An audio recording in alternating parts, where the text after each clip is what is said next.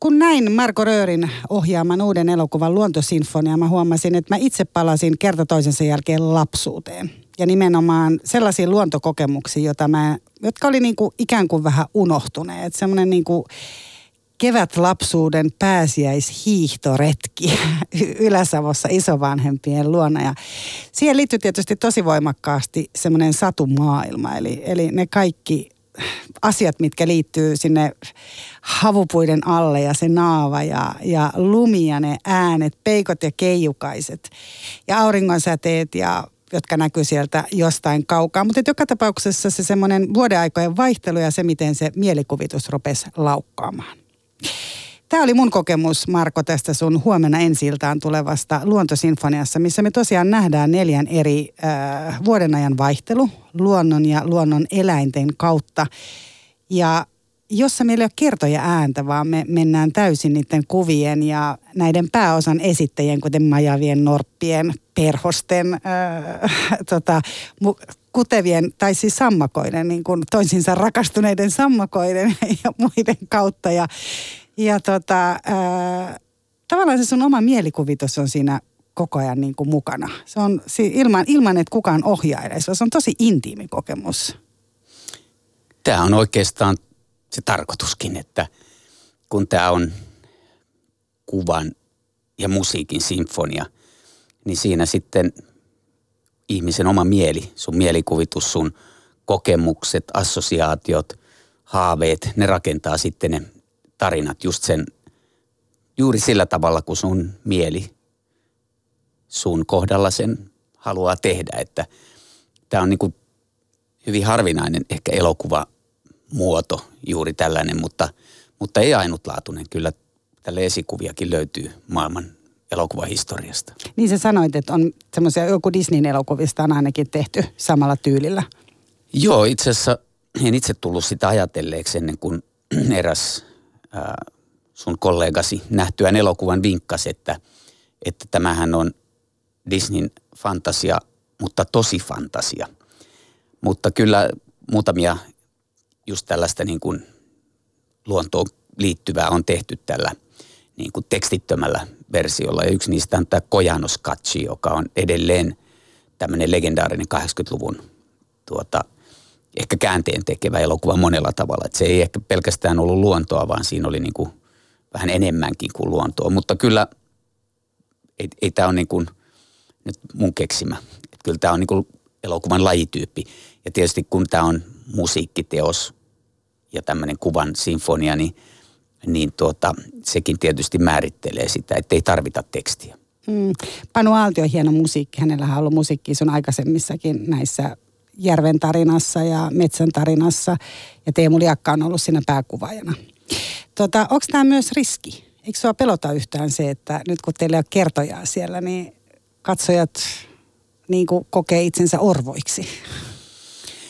Kyllä jokainen elokuva on, on valtava riski siinä mielessä, että, että tekijähän periaatteessa paljastaa itsensä.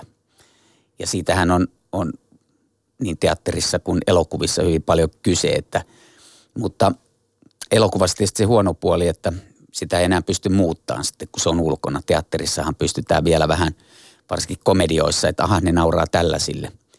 Mutta tota,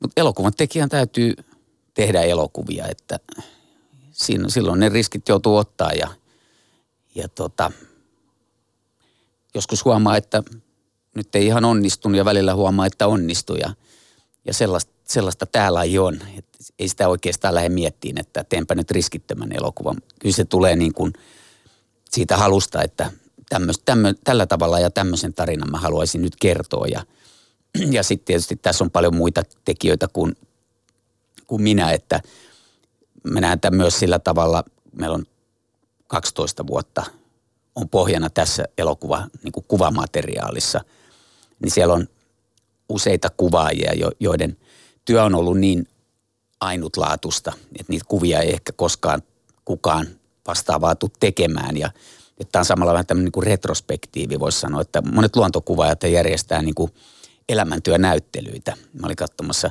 Heikki Villamon viiden vuosikymmenen ajalta ottamia valokuvia ja, ja tässä on, on nyt vaan 12 vuoden ajalta, mutta joitakin sellaisia helmiä. Ja sitten paljon sellaisia helmiä, joita ei mikään elokuva pystynyt laittamaan. Että se yksittäinen kohtaus, yksittäinen kuva on itse asiassa niin ainutlaatuinen, että sille ei ole löytynyt paria.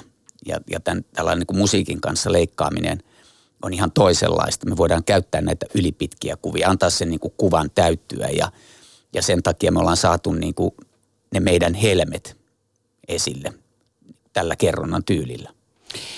Miten sitten, kun te olette tosiaan sanoit, että 12 vuotta on tavallaan pohjana, eli, eli niitä kuvia on otettu, siinä on eri kuvaajat, vaikka siinä on pääkuvaajana tämä Teemu Liakka, niin siinä on kuitenkin eri kuvaajien kuvia ja, ja on varmasti paljon semmoisia kuvia, mitä ei tosiaan niin kuin voi vaan mennä metsään ja ottaa. Et esimerkiksi onhan tämä rupisammakoinen kuteminen ei ole mitenkään sille esimerkiksi ihan hirveän helposti tallennettavaa tuolla vaan luonnossa liikkujalle, jos mä oon ymmärtänyt oikein. Joo, kyllä siis tuossa olet täysin oikeassa, että ja, ja sen takia on tärkeää mun mielestä, että siellä on just Hannu Siitosen ja Mikko Pölläsen kuvia, vaikka, vaikka tuota, ne alkaa olla jo niin kuin teknisesti erilaisia kuin mitä tämän päivän huipputekniikka niin, sallii, mutta tunnelmaltaan ja tapahtumiltaan niin ne on niin ainutlaatuisia, että ne hetket ei toistu ehkä kenellekään elävälle ihmiselle kameran kanssa enää koskaan. Ja ne mun mielestä on sellaisia, joita ei voi lähteä vaan, päätän nyt tehdä. Mä päätän nyt näyttää, mitä karhunpoikaset, niin kuin silloin kun ne on emonsa kupeessa, niin miltä ne näyttää tai miten ne miettii. Että kyllä se on mielettömän paljon ammattitaitoa, aikaa ja tuota osaamista ja hermoja vaativaa hommaa, että sä teet päivästä toiseen odotat sitä hetkeä. Ja, ja tosiaan täällä on niinku kuvia, joita niin kuin Teemu on kytänyt vuosia. Ja joka vuosi, tuossa mainitsit tämän Rupikonnien, sulle se oli rakkaustarina, mulle vanhana painijana se on painikisat. Okei, mutta eikö ne kuitenkin, oli tämä pariutuminen? Että se tota... liittyy siihen, mutta tuota, tässä, tässä on kyllä to, toki myös sitä kutua nähdään, mutta, mutta nämä sitten kovimmat painit käydään niin kuin te urosten välillä siitä, että kuka on se, se joka. ykköskaveri, joka sitten saa nämä, nämä tuota, daamit ihastumaan itseensä. Että, että niillä on niin kuin semmoinen, semmoinen tapa, että ne saattaa, niitä saattaa olla joskus 6-7 siinä samassa kasassa ja, ja tota, kyse ei suinkaan ole mistään muusta kuin siitä mittelöstä, että kuka nyt on kuka ja mikä on se sitten se pariutumisjärjestys. Mitä ihan tällaista evoluutiobiologiaa, niin kuin alfa-uros uros, tota, meininki niin. niin sanotusti. Mä, mä en tunne Rupikonnien rankingia, että, että miten se sitten ratkaistaan, että tota, mutta voisin kuvitella, että ulkonäkö ei nyt niillä ole se, se. ykkösjuttu. Mutta heillä on tietty eri kriteerit siellä Rupikonna maailmassa. Kyllä, Rupikonna prinsessa sitten valitsee Sä... jollakin meille tuntemattomalla tavalla ja, ja mehän ollaan niin kuin elokuvan tekijänä tarkkailemassa sitä ja, ja juuri näin, koska me ollaan vaan nyt tässä, näytämme sen tapahtuman, niin sä voit miettiä siinä niin kuin omalla tavallasi ja, ja joku toinen toisella tavalla. Että, että toisaalta niin kuin tässä tosiaan tekemisen muodossa on se ihana mahdollisuus, että jokainen tarina on niin kuin nappitarina, koska katsoja kertoo sen itse itselleen tai kokee sen omalla tavallaan. Ja, ja sitten vielä kun on näin upea musiikki niin kuin Panun on, niin mm. niin tota, voi laittaa silmät kiinni, niin ei tarvi edes katsoa ja se voit elää. elää. Tässähän on niin kuin se mun omat kokemukset lapsena jo. Äitini oli tässä Yle Radiossa töissä ja meillä oli Radion sinfoniaorkesterin kausikortti. Mä oon istunut pikkupojasta asti niissä konserteissa ja, ja välillä kuunnellut ja mielikuvitus on kertonut tarinoita ja välillä pistänyt silmät kiinni ja miettinyt muita ja se musiikki on tullut, että, että on tässä niin kuin paljon sellaisia hienoja asioita, jotka yhdistyy sitten ainakin mun omassa mielessä. Ja se on muuten totta. Mä en kanssa sano sitä yhdistää, vaikka mä olin jo niin kuin tavallaan siellä kanssa itse lapsuuden kotini keittiössä ja olohuoneessa. Ja tietysti se, että kun se klassinen musiikki on ollut niin, niin, niin kuin merkittävässä roolissa kuitenkin, että sitä on niin kuin kuunneltu paljon, niin se varmaan myös vie helposti, helposti sit sinne, koska se oli kuitenkin niin kuin myös radion kuuntelijana, levyjen, levyjen kuuntelijana vähän erilaista aikaa. Että eihän silloin koko perheen niin kuin rap-musiikkia välttämättä yhdessä kuunnellut. Niin. Ja, ja tosiaan elokuvan tehtävähän on viedä ihminen niin kuin pois arjesta. Ja se on oikeastaan ainoa, alkaa olla ainoa paikka tuo elokuvateatteri tai konserttisali, missä sä voit sulkea kaikki muut. Ja sun on vähän pakkokin sulkea kaikki muut mahdollisuudet niin kuin ottaa sitä ulkomaailmaa mukaan. Ja, ja se on niin kuin se paikka, missä me voidaan mennä niihin tarinoihin. Ja, ja, ja tämän tarkoitus on samaan aikaan myöskin, niin kuin, että saisi hetken rauhoittua. Ehkä se on niin kuin elämän rytmi mullakin sellaista, että tota, haluan nyt jotain tällaista tehdä, että se voit istua vaan sen 75 minuuttia ja antaa sen tulla. Ei tarvii miettiä, ei tarvii pohtia ja ennen kaikkea se, että et tota, ei tarvi ahdistua niin kuin usein tarinat on niin kovia elokuvissakin, että, että joutuu miettimään, että halusin vaan ihan jotain kaunista ja nauttia, niin voi olla vaikea löytää, missä ei tarvitsisi niin kuin hirveästi kantaa murehtia. Niitä, kantaa niin. niitä sillä tavalla niin kuin mukanaan. Se on totta. Se on myös tosi vapauttavaa tuossa ja, ja ihan se niin kuin, mä kyllä kanssaan kiinni just tosta, että, että asettuu johonkin sellaiseen maailmaan, missä mä saan olla niin kuin ihan tavallaan niin kuin mitä vaan. Eli, eli se, toi, tai se, on, se on siinä tosi rauhoittavaa. Miten sitten, kun sä vielä sanoit tästä, että näitä kuvia, näitä, kun ei voi mennä niin kuin sitä varten, että kuvaan tota ja, ja Teemu Jakka odotti niitä kuvia tosi pitkään. Miten te niin kuin käytännössä, sä oot ohjaaja, niin oliko sulla jotain tiettyjä kuvia, mitä sä niin kuin kuitenkin toivoit, että sä olit miettinyt vaikka, että mä haluan tuohon majavat tai, tai mä haluan niin kuin tietynlaista, tai, tai miten se meni niin kuin ohjaajana? Vai oliko se niin, että kuvaajat tuli tuomaan? Menikö Teemu vaikka omin päin kuvaamaan niitä ja sanoi, että hei mä sain tällaisen? No kyllähän me mietitään, mitä kaikkea me pyritään tekemään. Ja tässä on niin kuin iso verkosto sitten tutkijoita, tiedemiehiä, luontovalokuvaajia, el, luontoelokuvaajia. Ja, ja niin kuin sitä tietoa kasataan ja, ja toki mehän eletään niin kuin myöskin siitä, mitä nähdään. Eli paljon katsotaan luontovalokuvaajien kuvia, että vau, wow, olisi varmaan hieno tapahtuma. Mutta tietysti tämä on vähän poikkeuksellinen tämä luontosinfonia sen takia, että meillä oli jo lähes 2000 tuntia arkistomateriaalia. Ja tässä se, mitä on kuvattu, niin on sitten hyvin tietoisesti, että me tarvitaan, me tarvitaan tähän vielä semmoinen kaamuksen niin kuin tykkylumet. Me tarvitaan tietynlaisia kuvia, että niitä sitten Teemu on hyvin täsmä – niin kuin kuvauksella tehnyt. Eli hän on tietysti ollut hyvin kiinteästi tässä prosessissa, että niin kuin Panu musiikin osalta, Teemu kuvan osalta ja tuottaja Hanna Kauppi on niin kuin leikkaajien Apolettisen ja Ben Mercerin kanssa työstänyt sitä tämmöisessä pienessä tiimissä ja me ollaan aina katsellut tehty pienellä tiimillä ja mietitty, että mitä tästä puuttuu ja mitä pitäisi saada ja missä se ongelma on. Et sillä tavalla nyt me tehdään sitten tämän trilogian, itse tämän Metsän tarina, Järven tarina, päätösosaa, Tunturin tarinaa.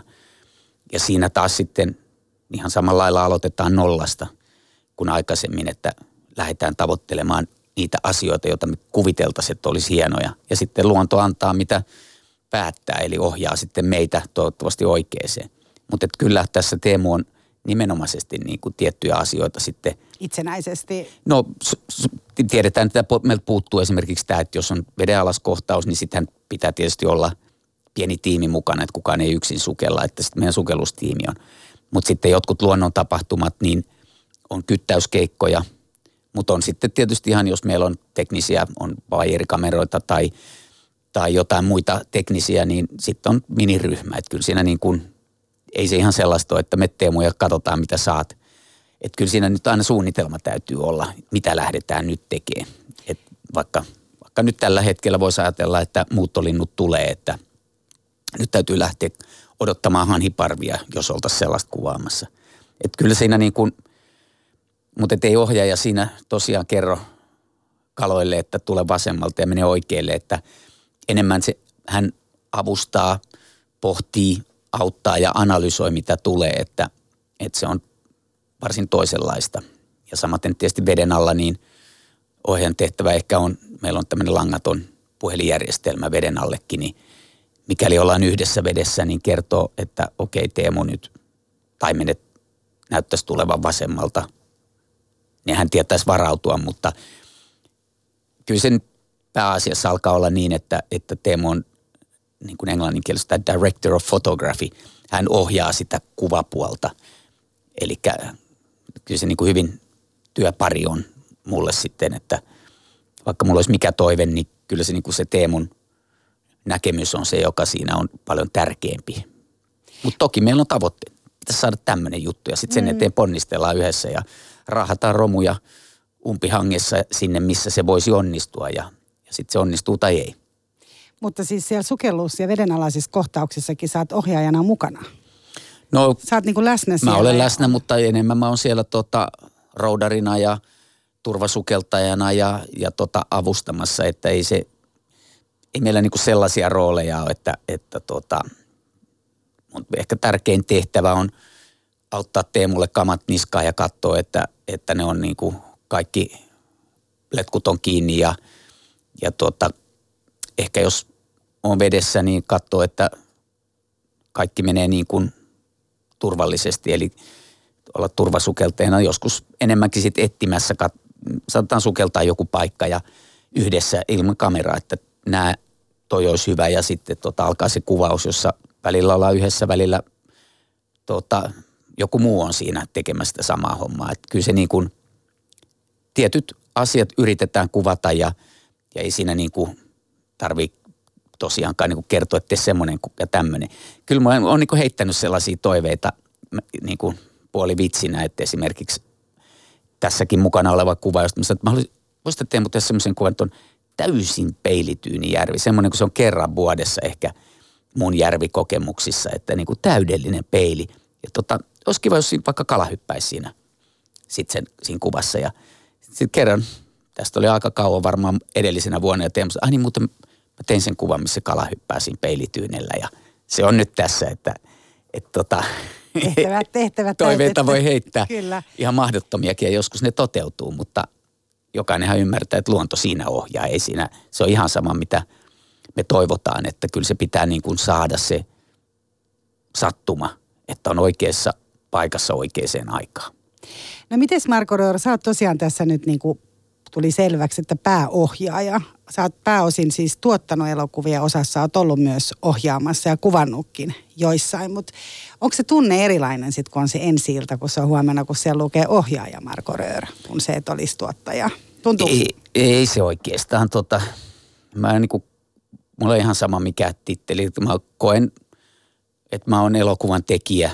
Välillä se rooli on – on tota statiivin kantaminen tai pulkan vetäminen ja, ja välillä sitten rahoittajien kanssa neuvottelu. Että kyllä se, niin kuin se, se vaihe on mennyt jo nuoruudessa ohi, jolloin tota, sillä oli merkitystä, että mikä rooli sulla on. Että sen huomaa kyllä niin kuin sitten kun illalla menee nukkumaan, että mikä elokuva oli tärkeä ja, ja sille on merkitystä, että onko ollut siinä tosiaan vaan niin kuin – kenties vaan vinkkaamassa, että miksi et tekisi tuosta elokuvasta ki- tai tuosta kirjasta elokuvaa. Että kyllä tuolla on paljon elokuvia, joissa ainoa tota, on ollut esimerkiksi sellainen, että tästä tulisi varmaan hieno elokuva ja en ollut mitenkään siinä mukana, että vaan se haave, joku muu on tehnyt sen. Että on Anna tuottanut... jotain esimerkkejä. No kyllä mä to, tosissani yritin pitkään tätä esimerkiksi Tummien perhosten kotia aikoinaan, että tästä tulisi varmasti hieno elokuva, mutta sitten ne oikeudet – meni ensin Amerikkaan ja, ja sitten tuota, aika oli mennyt mun kohdalta ohi, mutta ilahduin kun siitä tuli elokuva ja, ja tota, loistavat tekijät ja, ja tietysti Panu Aaltio oli siinä ensisäveltäjänä ja sieltä kautta löysin niin kuin Panun, että tota, jos ei sitä elokuvaa olisi joku muu tehnyt, niin tuskin mäkään olisin näitä elokuvia tehnyt. Että näin ne menee, että voi ilota jonkun muunkin loistavasta elokuvasta ja sitten saada näiden tekijöiden kanssa tehdä itse töitä. Että. Tota, sulla on tosiaan ihan hirveän pitkä ura elokuva-alalla, eli, eli oot yksi varmaan Suomen tämmöisiä elokuva-alan guruja, jos näin voisi sanoa. Koet sä vielä sellaista niin innostusta?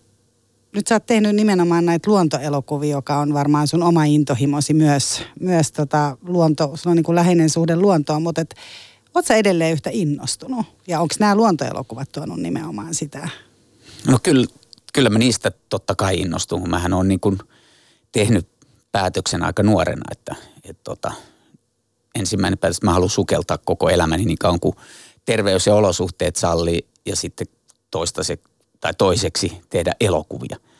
Niin tota, kyllähän se innostus on varmaan kaikilla ihan samalla, että välillä sitä on todella paljon, kun sulla on niin kuin omasta mielestäsi loistava idea.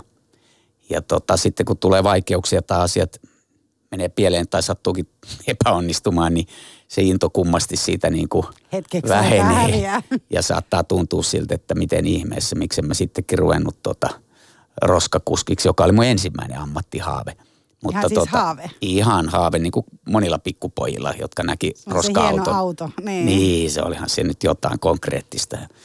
Ja tota, mutta mutta et ollut siis edes kesätöissä roskauton kuljettajana, se jäi haaveeksi. Se jäi valitettavasti haaveeksi, mutta kyllä nyt roskia saa viedä ihan kotioloissa, että aina mua muistutetaan Mut... siitä, että tämä on kuitenkin suunnelma-ammatti. Niin, niin. Tota. Se on tietysti varmaan erilaista, vaikka ne veisi jollain elektronisella välineellä, kun ajaa sitä roska-autoa, voisin kuvitella. Kyllä, se... Ei ihan niin tyydyttävää mm. ehkä se. Joo, se oli hieno, hieno näky, kun tota, kerrostaloikkun, näistä portaikoikkunoihin kaikki pikkupojat juoksi silloin, kun roska-auto tuli pihalle, niin kyllä se oli selvä, että toi on niin kuin se meidän tulevaisuus, mutta näin kävi. Mutta tosiaan innostus on vähän semmoista niin kuin, niin kuin rakkauskin, että välillä se leiskua sitten on vähän semmoisia vaimeempia vaiheita. Voi olla, että se yhtäkkiä leimahtaa, että et tota, niin pitää keksiä jotain uutta varmaan niin kuin välillä, että siitä innostusta, että tulee joku uuden oppi tai niinhän se on rakkaussuhteessakin, että pitää löytää jotain sellaista uutta. Voi olla näin tai sitten se, että että niin kuin mulle tämä luonto on se ihan lapsis, lapsuudesta asti tullut, niin kyllä se on sytyttänyt. Ja, ja toki niin kuin luonnossa se, että mitä enemmän sitä tekee, sitä enemmän tajuu, miten pienen niin kuin pintaraapasu, vaikka luontosinfonian yksi tarvo, tavoite oli, kun puhutaan luonnon monimuotoisuudesta. Ja hyvin harva niin kuin oikeastaan mieltä, mitä, mitäköhän se niin kuin tarkoittaa. Mä kysyin tyttäriltänikin, että mitähän se niin kuin ymmärrät sillä ja se sitä miettiä, ei oikein tiedä, mutta et olihan siinä kaiken näköistä.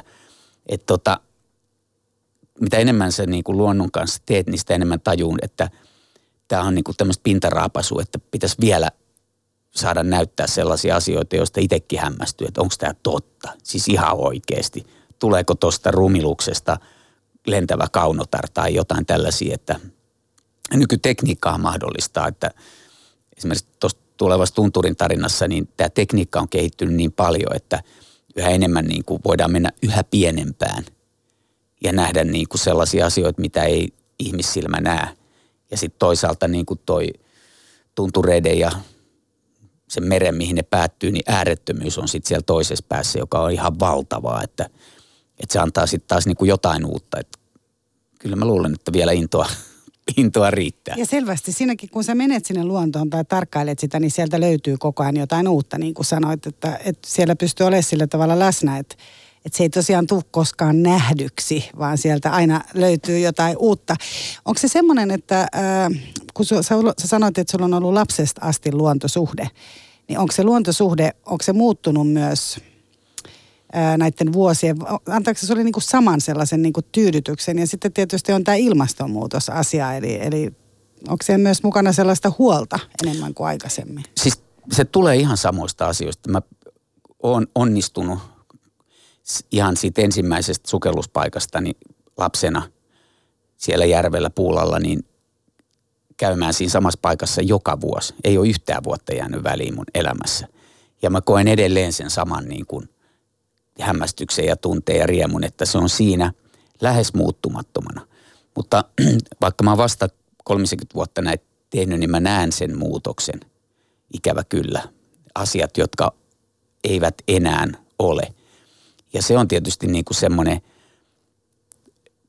no muutos on väistämätöntä, mutta me ollaan pistetty niin kuin vauhtia siihen niin paljon, että – jossain vaiheessa vähän tuli hätä ja sen takia myös tämä, mä halusin tehdä tämä luontosinfonia tällaiseen muotoon, että ei tarvitse, mun ei tarvitse sanoa tässä mitään, jokainen voi itse päätellä, että onko nähnyt tätä ja onko siitä niin kuin 20 vuotta, 30 vuotta, 100 vuotta.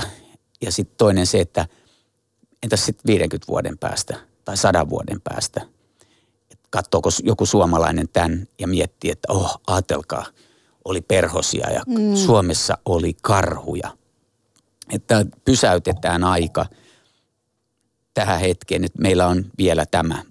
Jokainen sitten miettii itse, että kaipaako, tarviiko, että annetaanko tämän kaiken mennä vai pitäisikö tehdä jotain. Että siihen on niin kuin turha elokuvan tekijän ottaa kantaa tai sanoa, että sun pitää tehdä näin, että jos jollekin tulee tunne, että tämä on ihana, että tämä on mulle tärkeää, niin se varmaan sitten niin kuin itse tekee ne päätökset, että, että se on niin kuin sit poli, poliitikot ja tiedemiehet, jotka kertoo, mitä pitää tehdä. Elokuvan tekijän pitää vaan niin kuin antaa mahdollisuus tuntea ja itse päättää, että se on myös helpottavaa, että kun ei ole tekstiä, niin mun ei tarvitse sanoa, että nyt pitäisi näin ja noin, että jokainen päättää itse. Mm. Pystytkö itse tota, ää, pystytkö itse sillä tavalla kuitenkin olemaan siellä luonnossa, ettei se niinku paina rintaa koko ajan se asia? Tai... No, siis pystyn. Mä pystyn nauttimaan siitä ehkä enemmän kuin aikaisemmin, kun mä tiedän, että siitä paljon on tallessa. Ja, ja toki välillä tulee niin kuin haikea tunne, kun mä näen, että tämä on pysyvästi muuttunut. Et mä esimerkiksi odotin tiettyjä perhosia tänä kesän, viime kesänä, kun oli aivan fantastinen perhoskesä. Ja mä oon aina niin kuin tietyt perhoset niin kuin tavannut siinä loppukesästä ja tänä kesänä mä en tavannutkaan niitä. Mä olin niin kuin aika hämmentynyt ja mitä tässä on tapahtunut. Sitten mä luin, että, että tänä vuonna Etelä-Suomessa oli 34 vai 36 uutta perhoslajia. Tarkoittaa sitä vaan, että ilmasto on muuttunut sen verran paljon, että nämä eteläisemmän Euroopan tuota, perhoslajit leviää jo sitten tuosta Itämeren yli tänne. Ja mietin, että onko se hyvä vai huono. Mulle se oli tietysti huono, kun mä kaipasin niitä tuttuja, omia, tuttuja ni, niitä kokemuksia. Voi olla, että tämä oli vaan syklinen vuosi, niin hän vaihtelee. Että ensi vuonna ne on taas kaikki, mitä mä odotin. Ja, ja tota, sitten nyt on ne uudet, mutta se mikä huolestuttaa on se, että tämä muutoksen vauhti on, niin me on pistetty se niin paljon vauhtia. Että kun meillä ei ole näitä luonnon tai tämän ekosysteemin vaativia peruselementtejä enää, vanhoja metsiä, luonnonmukaisia metsiä, lannottamattomia alueita, tämmöisiä niin paljon, että se luonto kerkiäisi mukaan siihen muutokseen. Ei ne, ei ne niin kuin, jos sulta viedään se lahopuu metsästä ja ne hyönteiset, niin kuinka ne linnut pysty sopeutumaan siihen vielä muuttuvaan ilmastoon. Että koko, me puhutaan vaan nyt ilmastonmuutoksesta, mutta se hillitseminen ja sitten ne, että ne ekosysteemit pysyis kasassa. Et jos me tehdään liian paljon hakkuita, niin se ekosysteemi katoo, sehän palautuu totta, ne puut kasvaa, mutta ei se järjestelmä kestä tätä muutosta. Että jos sulla on semmoinen pitkä tauko, että ne hyönteiset, jotka esimerkiksi tarvii sen lahopuun, niitä ei olekaan, niin ei se lintukanta kestä sitä 20 vuotta odottaa, että ne, kyllä se metsä kasvaa ja se hiili sitoutuu niihin. Nämä on niin paljon monimutkaisempia ja, ja tuota, sen takia se muutos on niin dramaattinen ja se on nopeutunut. Me ei ole ihan täysin havahduttu siihen, mutta tämä, että Suomen ää, eliöstökannasta 46 vai 48 prosenttia on tulossa uhanalaisiksi. Oliko se just hömötiainen tai joku tällainen oli kans katoamassa? Niin, meidän lapsuuden, nuoruuden, 20 vuotta sitten yksi yleisimpi mm. lintu kymmenessä vuodessa. 50 prosenttia on kadonnut. Ei ole kyse ilmastonmuutoksesta, vaan on kyse siitä kokonaisuudesta, jossa niiden tarvitsema hyönteiskanta, joka elää vanhojen metsien lahopuista, on vähentynyt niin paljon, että ne parat, jotka yrittää sopeutua siihen muuttuvaan ilmastoon, ei löydä ravintoa.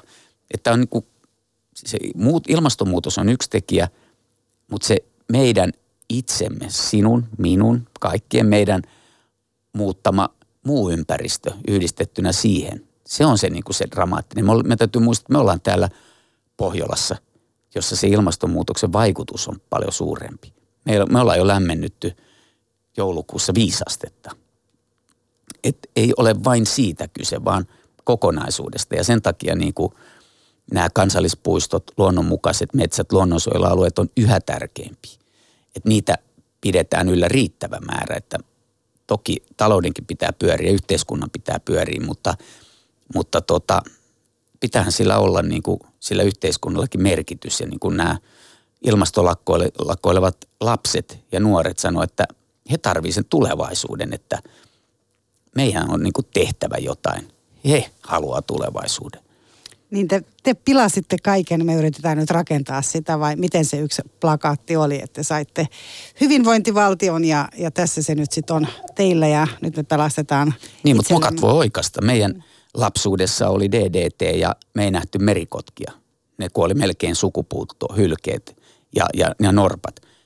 Ja nyt ne on niin kuin yksi päätös. Kielletään nämä, nämä tuota, ympäristömyrkyt. Merikotkat elää hyvin. Hylkeitä on. Saimaan norppia on vielä jäljellä, jota niin kuin se edellinen sukupolvi, silloin kun me oltiin lapsia, oli mokannut, mutta ne teki pienen oikasun, niin eiköhän mekin pystytä siihen. Kuulostaa Marko Röörseltä sellaiselta, että sulla on semmoinen niin tosi kokonaisvaltainen luontosuhde. Että tässä kun sua kuuntelee, niin tulee semmoinen olo, että saa kuljeskella tuolla mukana ja tosiaan se perhosten odottaminen ja kaikki ne, mitkä liittyy eri vuoden aikoihin. Eli se on aika semmoista niin kokonaisvaltaista elämää, kun se luonnon, sitä luontoa alkaa seuraamaan ja, ja tekee niitä havaintoja ja ehkä laittaa niitä ylöskin. Että et on se erilaista kuin sen älypuhelimen kanssa istuskelu ja sen niin kuin klikkaileminen koko ajan. Mutta siellä on muuten todella hyviä appeja. On linnun äänet, Joo. on kasvit. Että se, mikä meiltä puuttu, mahdollisuus, mikä hän toi oli, toi ääni, tai mikä hän kasvi toi on, niin et sitä ei pystynyt tunnistamaan. Sitä ei pystynyt. Piti, piti niin. keräillä niitä joidenkin parkoja, niitä kasveja ja, ja tota, miettiä, että mikäköhän tämä nyt sitten oli. Mutta ei se mieleen jäänyt. Mutta nyt sä voit heti tarkistaa, että kyllä niin kuin älypuhelimesta on kyllä älyttömästi apua. Plus sä voit hankkia tietoa. Onkohan toi uhanalainen vai pitäisikö mun tehdä? Ja usein sä löydät sen. Että kyllä niin kuin, siellä on, se on hyvä työkalu tähänkin. Ongelma on kuulemma vaan se, että kun sä kaivat sen sieltä niin kuin, ja otat sen käteen, niin helposti tulee tarkistettu jotain Kaikkea muuta. Muutakin. Mm. Mutta tota, sen verran mä vielä, Marko Röör, siirryn tästä luonnosta tuonne sun työpaikallesi ää, elokuvamaailmaan. Eli, eli huomenna jaetaan Jussi-palkinnot tämänvuotiset tai viimevuotisista elokuvista Jussi Palkinnot. Panu Aalti on itse asiassa yksi ehdokkaista. Hän on tehnyt Supermarsuun musiikin, eli, eli yhteistyökumppanisi sieltä musiikin saralta. Tota, öö, miten sä näet elokuvamaailman tällä hetkellä? Tämä on ollut aikamoista turbulenssia niin kuin kansainvälisestikin ja Suomessakin on puhuttu, että ei ole ihan tasa-arvosta ja on ahdistelua ja niin edespäin. Ja viime vuotinen Jussi Kaala oli kuitenkin aika niin kuin, voisiko sanoa haastava gaala. Joo, siitä ehkä oli tota riemu kaukana, mutta tota, kyllähän kriisit on aina se paikka, jolloin sit pitää uudistua ja, ja varmasti niin kuin tervetullut ravistelu, että me ei olla missään maailman ulkopuolella ja, ja jokainen ala, sen pitää kunnioittaa, ei pelkästään luontoa, mutta kaikkia toisia Sen ihmisiä osasia. riippumatta, ketä me ollaan, mitä me ollaan ja minkälaisia. Et eteenpäin on varmasti menty, koska se, se teki hyvää, samalla kun se teki pahaa tietysti. Mutta siis kokonaisuudessa elokuva on valtavan muutoksen kourissa. Johtuu siitä, että, että elokuvateattereista on tullut yhä tärkeämpiä elokuville. Ja elokuvan rahoittamisista ei mainstreamissa tullut yhä vaikeampaa. Eli just tänään voitte lukea, kuinka Disney ja, ja tota Foxin kauppa on vihdoinkin hyväksytty, jolloin supersankarit, molempien Hollywood-jättien supersankarit voivat ruveta yhdessä esiintymään Super. samoissa elokuvissa. Ne. Niin. Eli tämä tarkoittaa sitä, että yhä enemmän mennään niin kuin se valtavirran mukaan. Ja, ja toisaalta meillä on sitten avautunut uusi mahdollisuus näistä suoratoistopalveluista. Mutta se ei ole niin kuin elokuvan koti. Tässä on selvä muutos siellä tehdään näitä sarjamuotoisia draamoja, jotka toisaalta antaa sitten elokuvan tekijöille tämmöisiä isoja tarinoita ja mahdollisuuden tehdä niin kuin kymmenen tuntia. Ja se tuntuu suomalaisessa elokuvassa, mä pelkään. Että meidän niin kuin sarjamuotoisen draaman ja ei-elokuvan rahoitussysteemi on yhtäkkiä päässyt kansainvälisiin trendeihin ja, ja tota, ne on valtavassa boomissa ja ne pystyy rahoittamaan. Meidän elokuvan reaalinen rahoitusmäärä on pudonnut ihan käsittämättömästi.